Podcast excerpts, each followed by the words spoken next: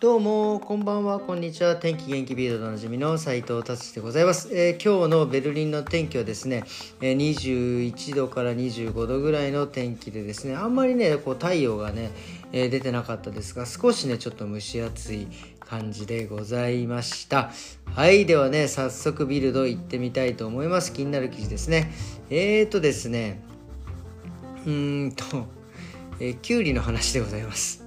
なんかねきゅうりの皮がですねえ非常にあのなんか畑のですね肥料にいいって書いてあるんですけどていうかきゅうりの皮むくんだドイツ人と思ってなんかちょっとそれそこにちょっと食いついてしまいました。で僕たちきゅうりってあんまりそのきゅうり皮をねあの食べるんで日本人はね。あのどっちかっていうときゅうりの中の種の水分の多いところは削ったりとかしますけどね。皮を剥いたりはしないんですよね。ドイツ、まあ、確かにドイツのきゅうりってちょっと皮がね分厚いんでまあ切ることもあるのかもしれないですけどね、えー、結構ねこのきゅうりの皮にはですねビタミン B、C、E、ミネラル、まあ、マグネシウムとか、まあね、結構ね、いろんなものが含まれてるんで、まあ、何でもそうですけどね、生姜とかもそうだけど、りんごもそうだけど、今日皮ののところに結構いろんなね、栄養分があるんでですね、えー、皮はね、結構なるだけ食べれるやつは食べるようにしてますね。なのでですね皮きゅうりの皮はですねものすごい肥料になるというふうに書いておりますただ僕はねうちはもうベランダもないし、まあ、昔はねなんかちょっとこうあの1階日本でいう地上階に住んでたんでまあなんかちょっといろんなこと、えー、畑じゃないけどちょっとね土いじりもしましたけどね。まあちょっとねあの爪の間に土が入るのがちょっとねちょっとあれなんで もういややめました。すいません根性なしで。はいじゃあ次行ってみたいと思います。次はですねあのケムニッツっていう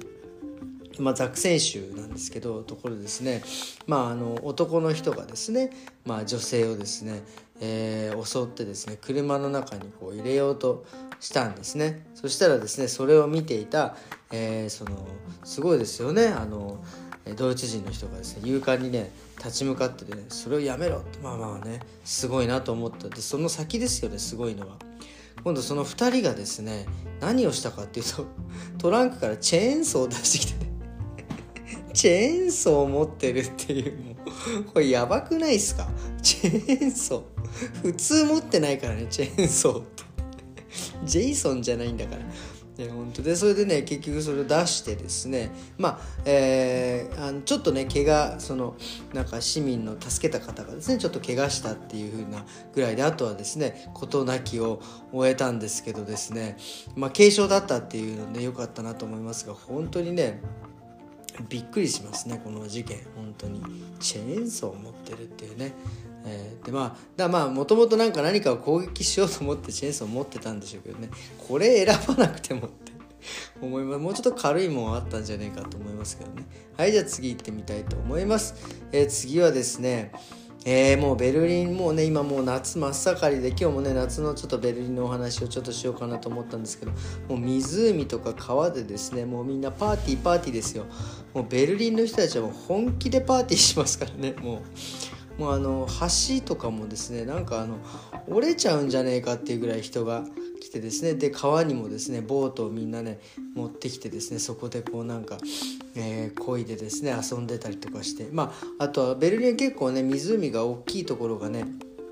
結構あるのでなんかそこでですね、えー、まあなんかジェットスキーなんかやってたりとかするんですけどまあねこれも最近なんか、えー、結構その無茶なね運転する人が結構多くてですね何、えー、ていうんですか、えー、水上警察みたいなたちがね、えー、いてですねもうその辺も取り締まるというような感じですね。まあとにかくでもねこれこんだけあのあの一気に人が来たらこれ取り締まりも何もねできないんじゃないかと思いますけどね。でもまあね短い夏の間だからねちょっとあの楽しんではいいんじゃないかなっていうふうに、え、思っております。そしてですね今日はねそう何を話そうかなと思ってちょっとね話す前にねちょっとね最近ちょっとこういろいろあのねまあなんていうかちょっとびっくりというかうちの店でもそうだったんですけどあのねあの例えば僕が、えー、ドイツのクレジットカードでですね、えー、日本のものをこう買おうとするとですね結構ね買えなかったりするんですよ。で逆に日本のクレジットカードをうちのお店で持ってきて支払いをしようとしてもらう結構降りないケースがあるんですよ。これなんでかっていうとまあそのなんかあのシステム上の理由とかではなくてですね今あの今騒がれております、えー、個人保護法っていうのがあってですね。それがですね結局その例えばドイツでクレジットカードを使って、えー、日本で買い物をしようとするとですねそのいわゆるドイツの会社のそのクレジットカード情報がそっちに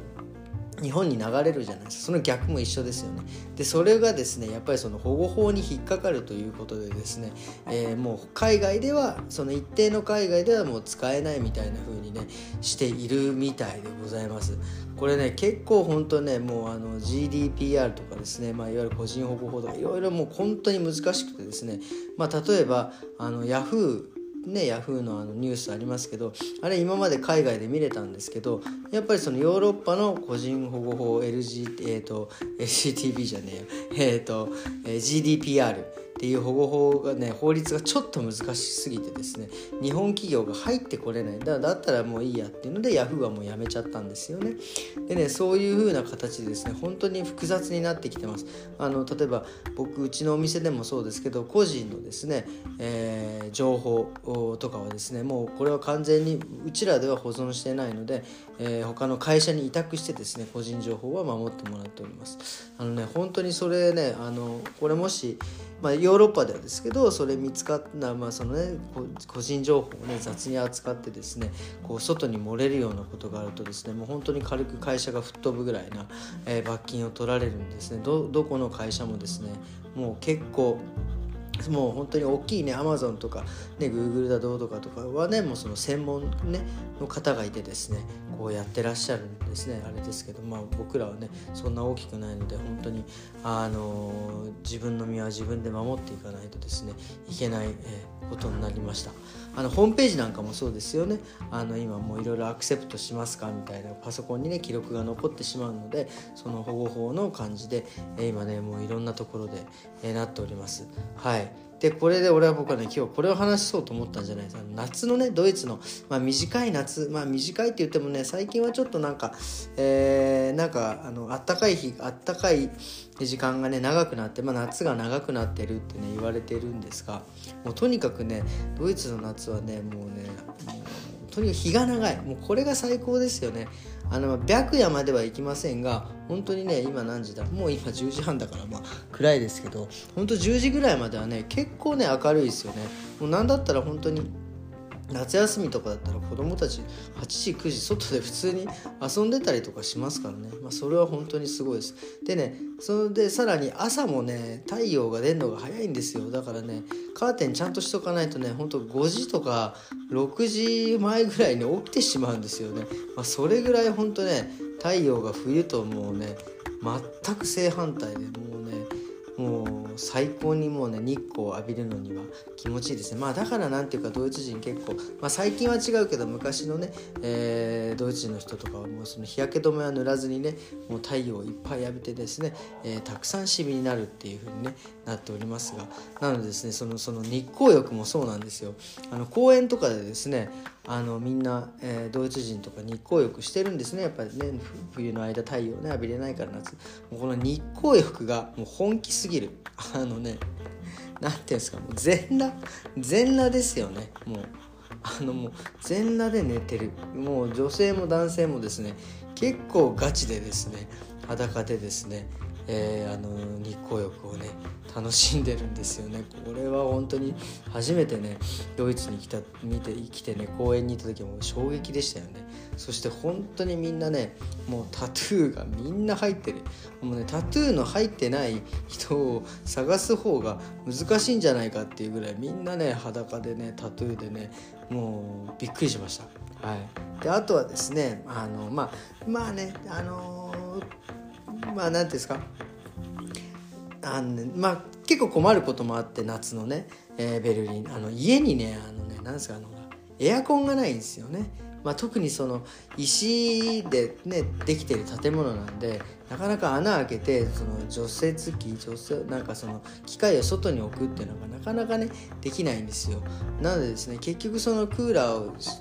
使ってもですね窓ちょっと開けて窓のところからそのあの何ですか熱い空気を出すみたいな感じしてるんですが結局窓開けてるから結局そのなんかあったかいのが入ってくるんでね。まあでも最近ちょっとベルリンでもねなんかそういう対策がされているクーラーなんかもね出てきてるとか言ってますがね。でもねあの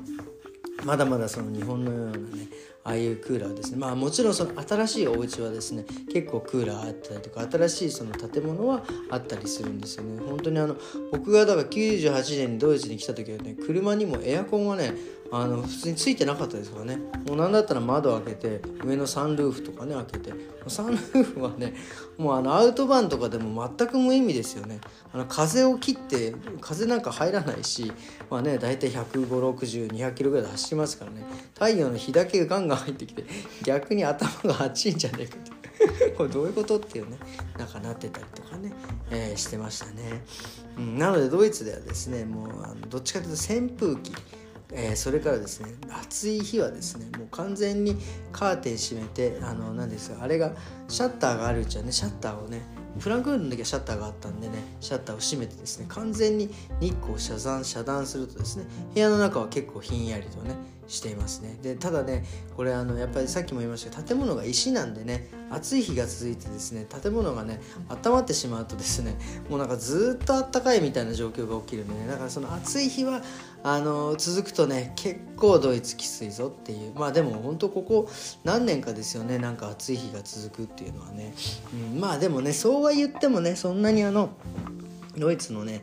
夏はねそんなにあの、まあ、言っても長くなったとは言ってもやっぱりねあの短いのでですね。皆さんちょっとエンジョイしてるという感じです。だからみんなほんと休暇も行くしね、えー